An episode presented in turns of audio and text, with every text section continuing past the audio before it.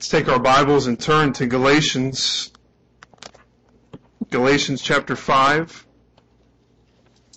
We've got a couple of sermons here in Galatians chapter 5, and we are picking things up in verse 13, and we'll go through verse 18 this morning. I'm excited to preach from this passage. I feel like in many ways the reason I wanted to start a series through Galatians was to get to this part of Galatians, and so I'm glad that we're here. I'm excited, and I feel like we've been building towards these truths. Um, in our house, we're, we're working on a definition. We're working on the definition of the word maybe. Um, very often our children will ask if they can do something, or if they can have something, or if they can go somewhere, and sometimes our answer is maybe.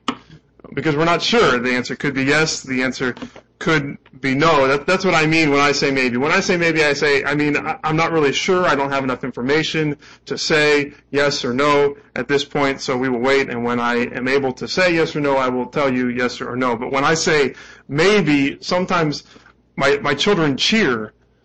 And I don't know why. I think it's because they, they think that later the answer is going to be yes, and, and maybe very often it is. Um, but we seem to understand that word in, in completely different ways, the word maybe.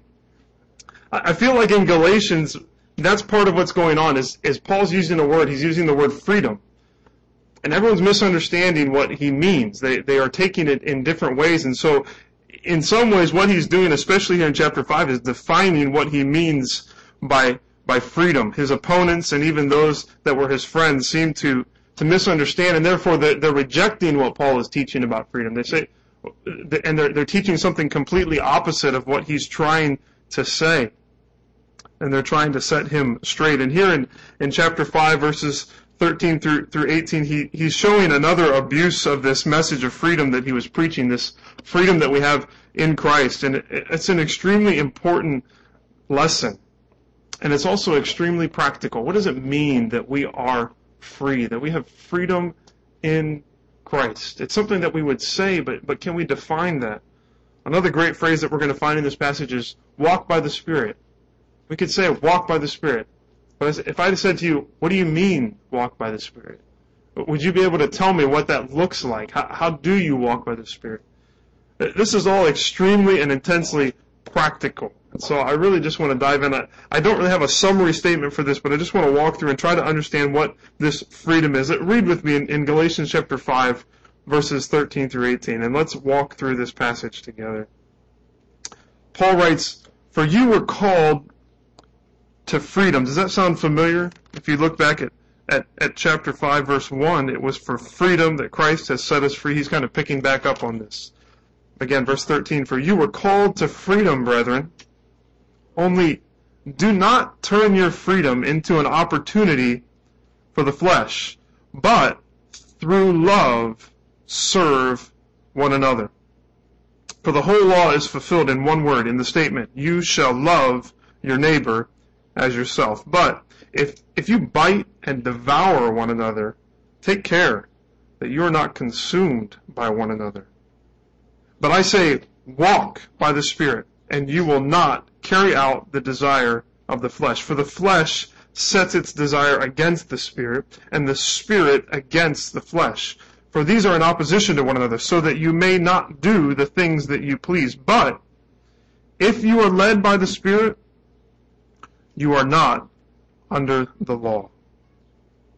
So we're going to be covering these big themes. What does Paul mean by freedom? What does Paul mean by, by walk by the Spirit. Here's the first truth that I think would, would be key for us to understand, and it's this. We are free from sin and law. We are free from sin and law. You remember, what's the major fight that, that Paul's been fighting in Galatians? It's this fight against legalism. It's this fight that says faith in Christ is is not enough. That we we need to earn God's favor. You can have faith, but we also must do something. And the false teachers were coming in and saying you need to be circumcised, you need to keep the law of Moses, and we've seen this struggle in our own hearts, right? That we believe, but we have this list of things that we need to do if we want God to really, truly be happy with us. And Paul keeps saying that, that this is not true. We are saved by grace alone, through faith alone, in Christ alone, that Christ has done all that is necessary for us in relation to the law. He is the end of the law. He has fulfilled all righteousness. He, he has kept the law and he has paid the penalty for the law, the, this penalty of, of death that is imposed on us who do not keep it. So the message of the gospel is that our sin has been imputed, it's been placed on Christ, and Christ dies in our place, pays the penalty for our sin and for our law breaking. And then he takes his righteousness, all that he's done to fulfill the law, and he gives it to us. And so now we are righteous, which enables us to stand before God not simply as forgiven, but as holy. That's the beautiful message of the gospel. On the other side of the road, though, of, of legalism is this ditch that we call license. Um, just because it also begins with an L. Um, legalism and, and license, it's, it's this ditch that says freedom. What does that mean? Freedom means I can do whatever I want. Freedom means I'm right before God, so now I can go right on doing uh, whatever I please. I can sin and, and seek forgiveness later. So some in Galatia were taking their, their, their freedom that, that Paul was preaching and they were making it an opportunity for the flesh. Do you see that in verse 13? You were called for freedom, brethren, only, now here's the warning, don't turn your freedom into an opportunity for the flesh. That word opportunity, it, it's, it has this, this meaning of a, a base of operations or uh, for like an expedition or, or for a war. It's, it's where things start. So freedom became this, this launching point for the flesh. We're free so we can do whatever we want. The flesh is a word that he uses here. It can mean um, just just body, which is what he, it means back in Galatians 2:20. It's it has this idea though of um, what I would call kind of the the abiding, the the lasting pockets of rebellion that still exist in us. The sin nature that still is is within us and, and kicking and screaming. It's dead and yet there, it's in its death throes and there are effects in our lives of the sin nature, pockets of rebellion that are warring against the Spirit of God and our new desires that want to please Him. And so what, what the opponents were saying is, Paul, you, you can't, you can't preach freedom like that. You can't tell people that they're free because they're just going to use it as an opportunity to do whatever they want. To which Paul says, then they don't understand. They don't understand what I mean by by freedom. The the thing though is that, that we do this right. As, as I say that, don't don't our sinful hearts do that? We say, well, I'm free, so I'll just kind of First John one nine that sin a little bit later. You know, I'll do this because I know that I'm forgiven because I'm right in God, and so I will sin. And Paul says, if that's your attitude, you don't understand freedom you don't understand what, what Christ has done. You're, you're misinterpreting what I mean by the word freedom. This is what Paul's opponents were afraid of, and yet it's also what we do. That we abuse the grace of God. We make it this launching point for sin, and it's a dangerous pattern, and it's something that we're going to see next week how dangerous it really is. But but it's it's a lie. Jesus says anyone who commits sin is what? a slave to sin.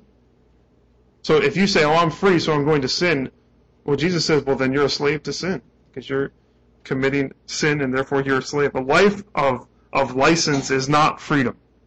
It's slavery just like legalism is freedom. We just rather become enslaved to our sinful desires instead of the law. And Paul says, no, I don't want you to be enslaved to legalism, but I don't want you to be enslaved to license and to sin either. I want you to be free because it's for freedom that Christ has set you free. So Paul says that, that true Christian freedom is not an opportunity for the flesh. It's not an opportunity for the pockets of sinful nature that still exist in the believer. But he says this, freedom is an opportunity for love. So we're free from, we're, we're free from sin and law. We're free from law as a means of, of salvation. That's the first thing we want to say. This is the next thing I want to say. We are free to love. We're free to love. Look at the verses here. Verse 13, you were called to freedom, brethren. Only do not turn your freedom into an opportunity for the flesh, but through love serve one another.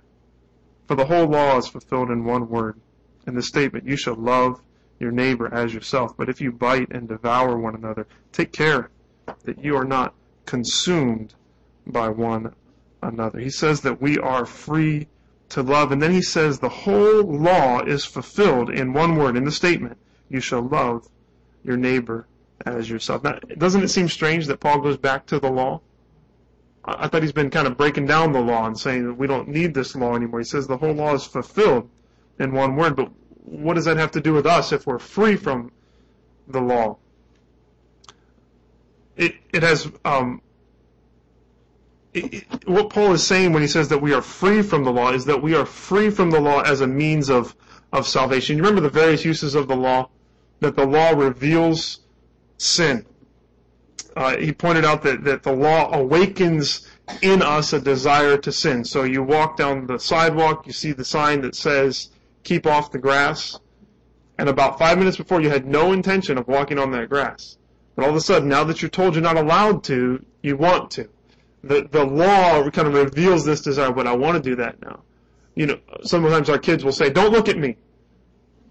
At that point, everyone looks at them, right? Because you're told not to do something, and it awakens this desire to do it. That's one intention of the law. The law reveals sin and then pushes us to Christ, our need for Him. But the law also is a means of revealing God's will for us. It, it shows us God's heart, His His desire, and and Paul's not completely throwing out the law, but rather he takes a verse like verse 14 and he shows us what the real meaning of the law is. He sums up the Ten Commandments. You shall love your neighbor as yourself. Of course, in that is, is this love for God. We love God. Well, how did Jesus summarize the law? To, to love God and to, to love your neighbor. Paul does this beautiful thing. The, the, the, the, the false teachers in Galatia are saying, you have to do this list for God to be happy with you. And Paul says, if you want to fulfill the law, I'll give you one word. Love it's about love. You, you love God and, and you love others, and and you will fulfill the law. Now, Paul's not saying that this is the list. Now, love is what you have to do to earn favor with God. It's a different use of the law. Do you remember we, we, we talked about how the law is, is our railroad tracks, but we lift them up and make them a ladder against the wall uh, to, to climb to get salvation. So you, you rip up the railroad tracks and you lean them against a wall and you say, this is how I'm going to climb to God is through the law. But that's not what it was intended for. But it was intended as a railroad track, as a guide to show us the direction that we're supposed to go, as a guide to show us how, how to walk with and how to please God. So if we turn it up on end, then the law is, is wrong. But if we lay it down and we let it be this guide for us, what we're supposed to, that, that reveals what we're supposed to do, how we're supposed to love God, how we're supposed to love others, then it's, it's good. This is what Spurgeon says. He says, what, what is God's law now? It is not above the Christian. It is under a Christian. Some men hold God's law like a rod in terror over Christians and say, if you sin, you will be punished with it. For the Christian, he says, it is not so. The law is under a Christian. It is for him to walk on, to be his guide, his rule, his pattern. We are not under the law, but under grace. Law is the road which guides us, not the rod which drives us. That's good, isn't it? Law is the road which guides us, not the rod which drives us, nor the spirit which actuates us, which, which, uh, nor the spirit that, that causes us to do these things. The law is good and excellent if it is kept in its place. And where is it play, its place? It is under us. It's not driving us. It's not something that we're trying to climb. It's something that guides us, that shows us the way to go. The law is summarized here in, in love. That's, that's the opposite of, of flesh. He says, don't turn your freedom into an opportunity to the flesh, but through love, serve one another. So the opposite of flesh, of selfish, self-centered, prideful, sinning is sacrificial, serving, Christ-like love. It's to move from slavery to self and law to slavery to love for Christ and love for others. All of the Galatians law keeping actually it was it was pulling them away from the center of the law. If the center of the law is love, then they were getting caught in legalism, and it seemed that that legalism was actually causing division and a lack of love. Isn't that what happens when we create lists of rules and we find people that don't keep them? Then suddenly it creates division between us. Paul used this language, verse 15. But if you bite and devour one another, take care that you are not consumed by one another. Uh, Paul uses language of, of some sort of vicious battle here going on. It's, it's like wild dogs. He says you're biting and you're devouring one another, and if you're not careful, you are going to consume one another because you're so concerned with, with either keeping the law or with, or with license to do whatever you want that you're, you're hurting one another and you're neglecting one another and you're not loving one another like you're supposed to. You're not keeping the law. You're not doing anything good. You are enslaved to your flesh and you're hurting each other. You guys are like wild animals. That's not what Christ called you to be. Now, we're going to come back to these verses actually next week as we as we talk about the fruit of the spirit and try to understand this this key principle of love. But where I want to go now is Paul tells us don't turn your freedom into an opportunity for the flesh, but through love serve one another. So he tells us don't don't give into the flesh, but love. That's easier said than done, isn't it? How do we do this, Paul? That, that's what I want to know, right? I mean, this is the nitty gritty of life. Is we know what we're supposed to do, but every week we, we, we don't do it perfectly, right? I mean, that's why we have a prayer of confession and thanksgiving every Sunday, because every week we all sin. So now, but how do we grow in godliness? How do we grow in Christ likeness? How do we do this, Paul? I, I want to be like this. I don't want to bite and devour other people. I have no interest in that. I want to love people. I want to love God. Tell me how to do it, Paul. How do we walk in freedom? And, I think this is the, the next three verses, and I, I, would just summarize them like this. So if you want to put a heading over them, it would be um, We experience true freedom when we walk, when, when we by faith walk by the Spirit. Let, let me change that. When we, ex, we experience true freedom when by faith we walk by the Spirit. We experience true freedom when by faith we walk by the Spirit. Let's just read these verses again, 16 through 18. But I say, walk by the Spirit, and you will not carry out the desire of the flesh. For the flesh sets its desire against the Spirit, and the Spirit against the flesh, for these are in opposition to one another, so that you may not do the things that you please. But if you are led by the Spirit, you are not under the law.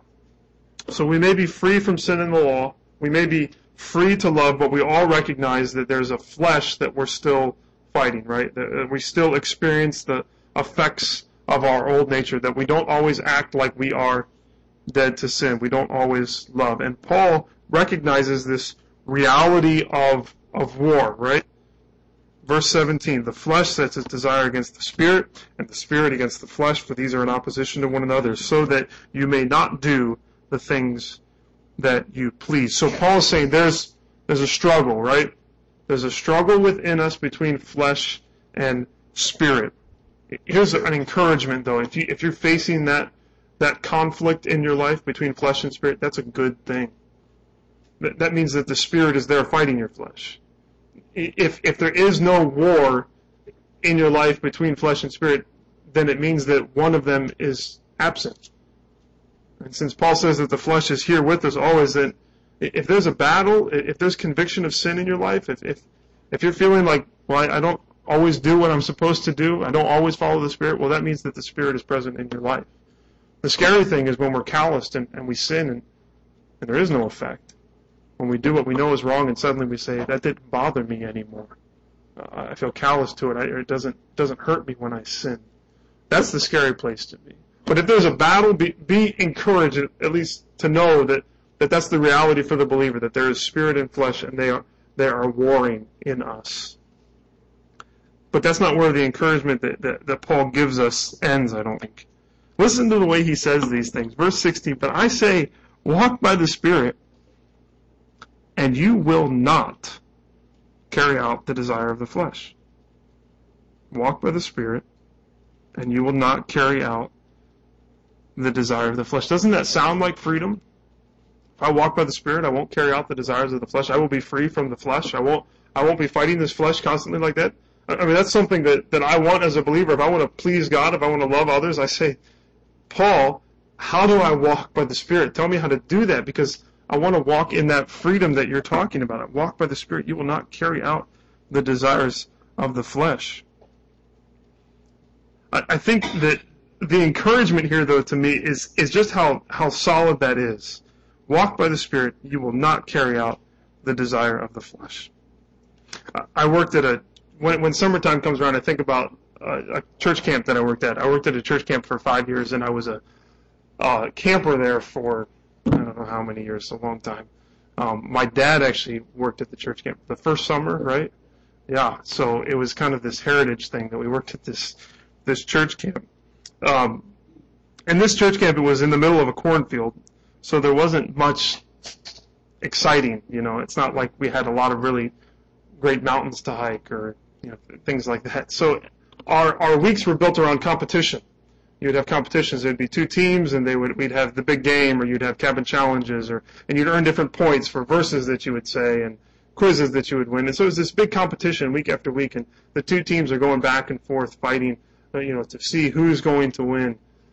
And some weeks it was you know really good competition, and some weeks you're on the team and and your team is just terrible. The other team, as they would say, is just is stacked. They've got everyone on their team, and and you've got you know let's say the age range is like 13 to 18 for senior high camp. For some reason, the 13 to 15 year olds are all on your team, and they've got all the older kids, and you you just can't win.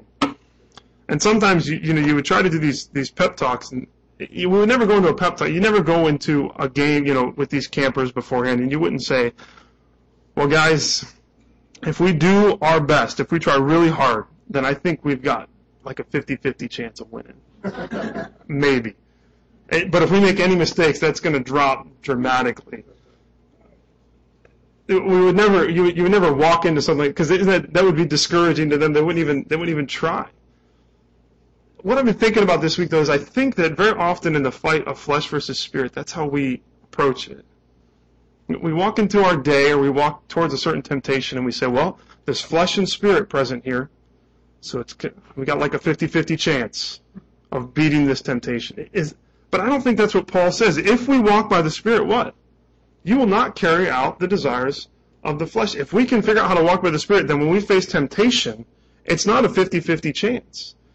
When the Spirit goes against the flesh, the Spirit wins because the Spirit is the Spirit of God. So how do we walk in this? What, what does it mean to walk by the Spirit. He says later on, he says, if we are, are led by the Spirit, you can imagine um, the, the, illustration that, that, that came to my mind. If we're led by the Spirit, we're, we're being we're being pulled along by the Spirit. The Spirit is the one that's guiding us, showing us where to go, and He's the one. And even more than that, even more than just kind of pulling us along. It's almost as if it's like a like a piggyback ride. And what's our job is to hang on to the Spirit, and the Spirit will guide us where we need to go. He will take us in His power to the things we need to go. And what's our job? Is to hold on with everything that we've got to the Spirit. The the other illustration that we're going to look at next week is the the fruit of the Spirit. That if we walk by the Spirit, we will bear the fruit of the Spirit. The Spirit is, is doing the work. The Spirit is doing the work. We're led by the Spirit. He is the one that's leading us. We walk by the Spirit. He is he is empowering us. I think sometimes what, the way we interpret this, walk by the Spirit, is have you heard this phrase, let go and let God? Have you ever heard that phrase? That's kind of the way that you interpret it. I think there's some pocket of truth to that. God is the one that's going to do it through us. But does that mean that sanctification is just kind of like, you know, God sanctify me? You do it. That there's there's no action involved. No, we have to walk by the Spirit. And as I've been trying to think and just kind of asking people, sitting down having coffee, or my family this week saying, hey, Galatians says, walk by the Spirit. How do you do that? Tell me how you walk by the Spirit. Just been trying to understand what that means. This is, this is, here's some thoughts on how do we walk by the Spirit. If this is what we want, if we want to live in a way that that the Spirit is in control rather than the flesh, that we are fighting against sin and we are becoming victorious. How do you do that? I think that's an answer we all want to know. And let me start with this. I heard John Piper say one time that 90% of life is reactionary, meaning that, that most decisions in life that you make are made in the moment. You know, big decisions like college or where you're going to work, things like that, they're you sit down and you have time to process and to make a decision. But most of life is something where something comes at you and you have to react to it. It's it's kind of a split second decision. And the fight with sin is usually reactionary. The temptation comes, the coworker shows up, the, there's, there's opportunity to do something against what God wants you to do. The opportunity to be angry presents itself, and you've got a moment to make that decision. It's, it's reactionary. So how do we deal with that if it's reactionary? And I think walking by the Spirit then means that there is work beforehand that has to happen. We have to be prepared to come into the battle. We, we prepare for the battle. We put on the armor of God. Th- things like this. It's, it's something that happens beforehand. And the key here that Galatians has been encouraging us with is, first of all, this, to know who you are in Christ. To know who you are. We've said that sanctification at its core in the New Testament is become who you are. Become who you really are. Well, who are you? What has Paul told us in Galatians? He told us in Galatians 2.20 that he's been crucified with Christ, and it's no longer I who live, but Christ lives in me. That's, that's us. That's for the believer. You've been crucified with Christ, and Christ is living in you. You, you are a new man. What was the, what was the passage we read, we read from Ezekiel this morning? That God has taken out a heart of flesh, or a heart of stone, and what's He given us? A heart of flesh so that we can walk in His ways. He says, all throughout here, he, keeps talking, he says, in verse, uh, chapter 3, verse 13, Christ redeemed us from the curse of the law, having become a curse for us. So we are redeemed from the curse of the law. Then he gets into this, for chapter after chapter, he reminds us, we are sons and daughters of God, that you have been adopted by God himself. That you are God, and that you are, are a son or a daughter of God. And then he goes on and he says, and you're not, you're a son of Abraham, and you're not just you're not just any son. You're not according to the line of Hagar. You're not a, a son that's enslaved. You are you are a freeborn son of God according to the line of Isaac. And Scripture is full of these kind of things. He's, we are we are new. We've we've had a new birth. You are a new creation in Christ Jesus.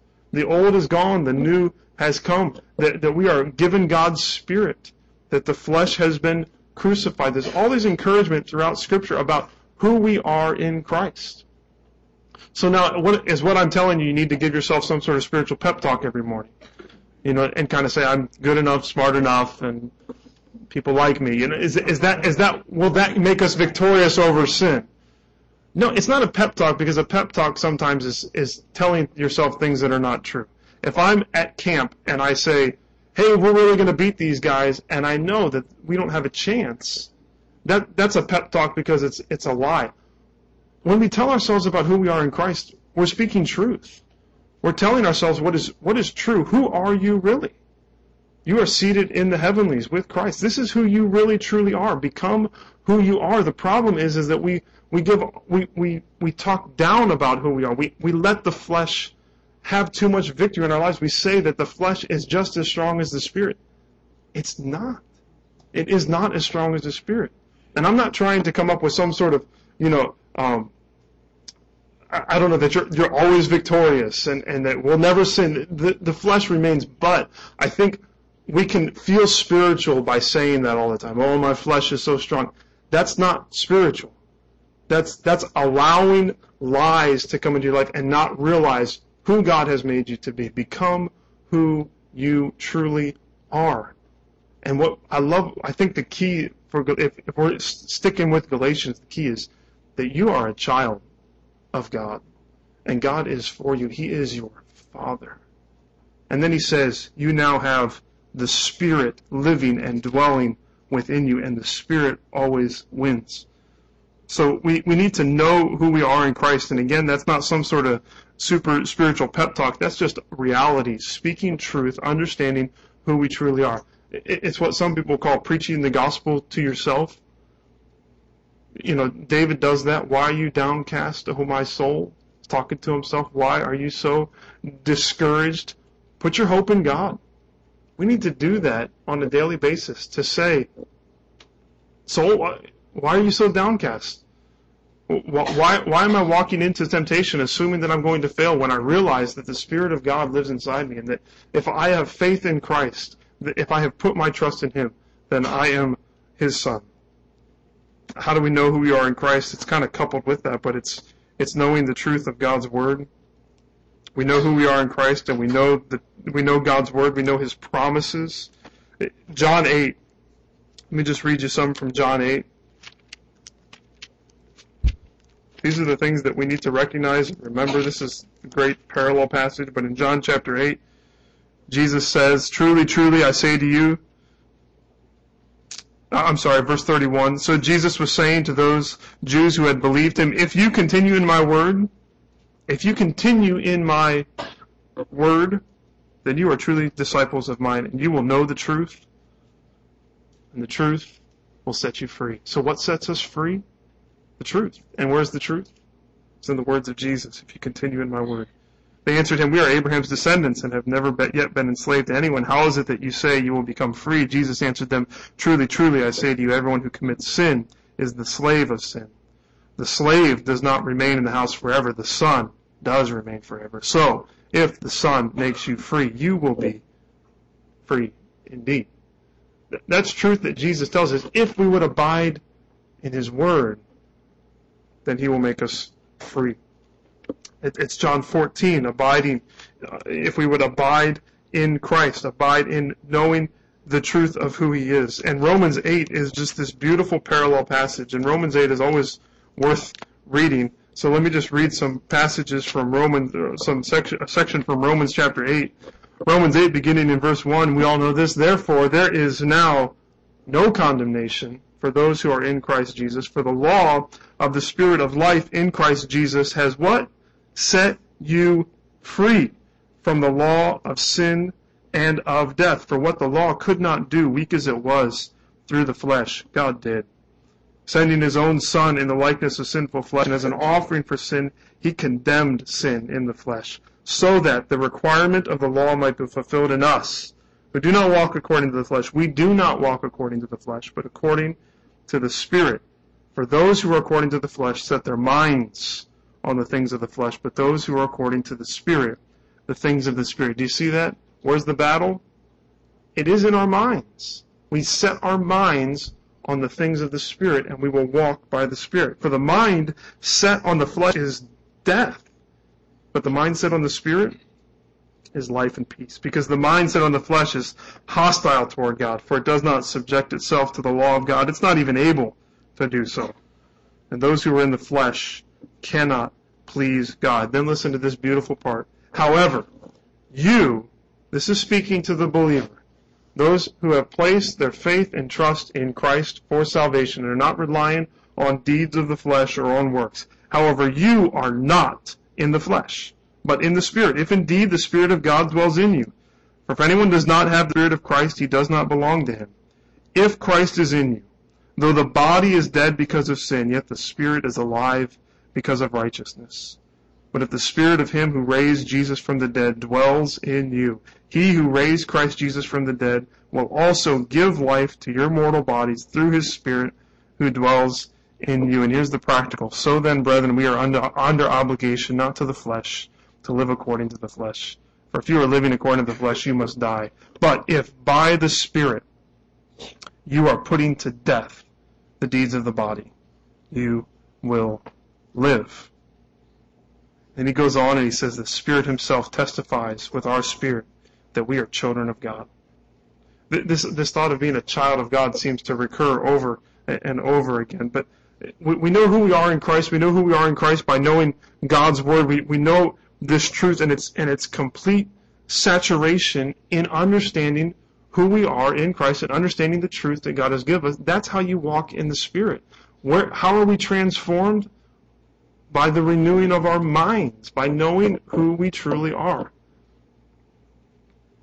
Uh, Andrea and I, yesterday morning, I was just meditating on this, and, and we were we had a big day. We had a birthday party for Elaine yesterday, and it was early in the morning because kids get up early, and my parents weren't there yet. And and I don't say this with any pride, but just because I was reading this passage, I said, Andrea, we have to read our Bibles today. We have to. It's not it's not like today is a special day. Today is just another day, but we have to. I think sometimes we look at Bible reading and we put it in this category of, of legalism, right? It's not. It's walking by the Spirit. 90% of life, that's, that's not a hard and fast statistic, but life is reactionary. And unless we start off and we say, I have to be in God's Word. I have to be in God's Word. Then, then we will not know how to fight. We will not know how to walk in the Spirit. I still remember, uh, if, if I could rack my brain, I'll, I'll remember who, who said it, but I was sitting in the car listening to a message one time, and the man said, when we wake up in the morning and we decide not to spend time with God in prayer and, and in His Word, we essentially say, God, I don't need you today. I'll be fine on my own. Now that's not, I'm not trying to place a legalistic burden on you of being in the law, of being in, of being in the Word, that that's the thing that you have to do. But if we want to walk by the Spirit, we need to know the truth of God, and we need to be reminded every day of what it is. It's a fight, but it's a fight of faith. It's a fight to believe what God has said. And who is doing the fighting? Who is doing the fruit bearing? Who is doing the leading? It's the Spirit. The Spirit is the one that is doing it. Walk by the Spirit, you will not carry out the desires of the flesh. If you're led by the Spirit, you are not under the law. It's not about doing what doing the right things in order to get favor with God. It's about walking in the way and becoming who we truly are. I heard another illustration this week about um, if you can imagine going into a college class or a high school class or whatever kind of class you want to imagine, and the teacher says, first day, you guys don't have to worry about anything. You all got an A. Everyone's getting an A, so now let's study the material. Now there's two different, there's, there's a few different responses. One would be the, the legalistic response, which says, I don't believe him. And so I now have, I'm going to, I gotta work hard and I gotta do really well on these tests and I gotta continue to work as if, you know, in fear that maybe he'll change his mind if I don't work hard enough and I won't get that A. Or there's the license response that says, wow, I just got a free period now, I'm not coming to this class anymore and I'll save this as nap time. Or there's one that says, I don't have to worry about the grade anymore. Now I can just enjoy learning the material. And what Jesus does in justification is he says, you are right before God. You don't have to earn anything. You, you got an A. When the end comes, what, what's he say? Um, in, we, we saw this in verse 5, for we through the Spirit by faith are waiting for the hope of righteousness and the Spirit and faith give us this hope that when the end comes, we have the hope of righteousness, that we will be righteous. So we know that that is true. But when God does that, He then places His Spirit inside of us. And His Spirit, in that illustration, would be the one that gives us this great love for the material. We just want to know it. We just want to walk in the ways that God calls us to. We just want to do what the Spirit is prompting us to do. We want to become who we truly are. That's what God does for us in justification and in sanctification. And it's all by faith. It's all through the cross. It's all in what He does in and through us. And so I, I want to give you uh, my, my hope is because this is what this passage has done for me is that this is an encouragement, not a pep talk that tells you lies, but a pep talk that says this is who you truly are in Christ. And so fight and fight in the power of the Spirit and know that when we are yielded to the Spirit, there is victory over sin. Sometimes at camp, we would, the counselors would play dodgeball with the campers. That was always our favorite time because we knew we were going to win. and it was this, for some people, um, uh, it was uh, it was a time to take out aggression on on campers that week We were driving them crazy, which is terrible. I never did that. um, but there was this confidence that we walked into that and said, "Well, we're going to win," because because we're bigger and we're stronger and we can do it. Now there was always a chance that you know you'd be standing in there and and this ball would come just floating out of nowhere and hit you and you'd be out and you know the shortest guy back in the corner is the one that threw that and, and you're out and that, there's always that threat and yet we walked in with, with confidence knowing that that there was this, this this beautiful thing that we were there there was hope to win because because we were bigger and we were stronger and I think that's what I want us to walk into this battle with sin. We need to respect and understand, not respect. We need to to be realistic about the flesh that still lives in us and the world that is fighting to get us to fail. And that Satan is still alive and active. And yet we walk in and we say, but if I walk in the Spirit, I am a new creation in Christ Jesus. I have a new heart of flesh that He's given me.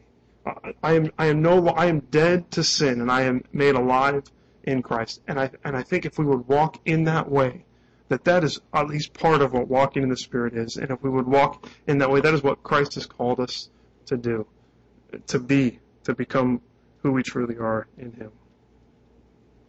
Let's pray together.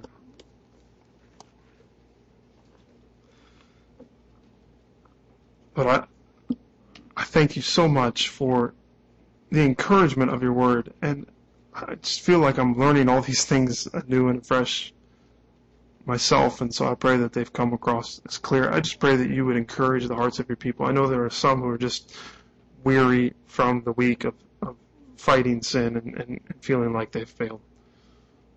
And, and we've all been there, Lord. And yet I, I pray that you would give us a renewed desire to fight the fight of faith, to walk in the Spirit, to be in your word, to know who we truly are in you, and to realize that you have called us to freedom.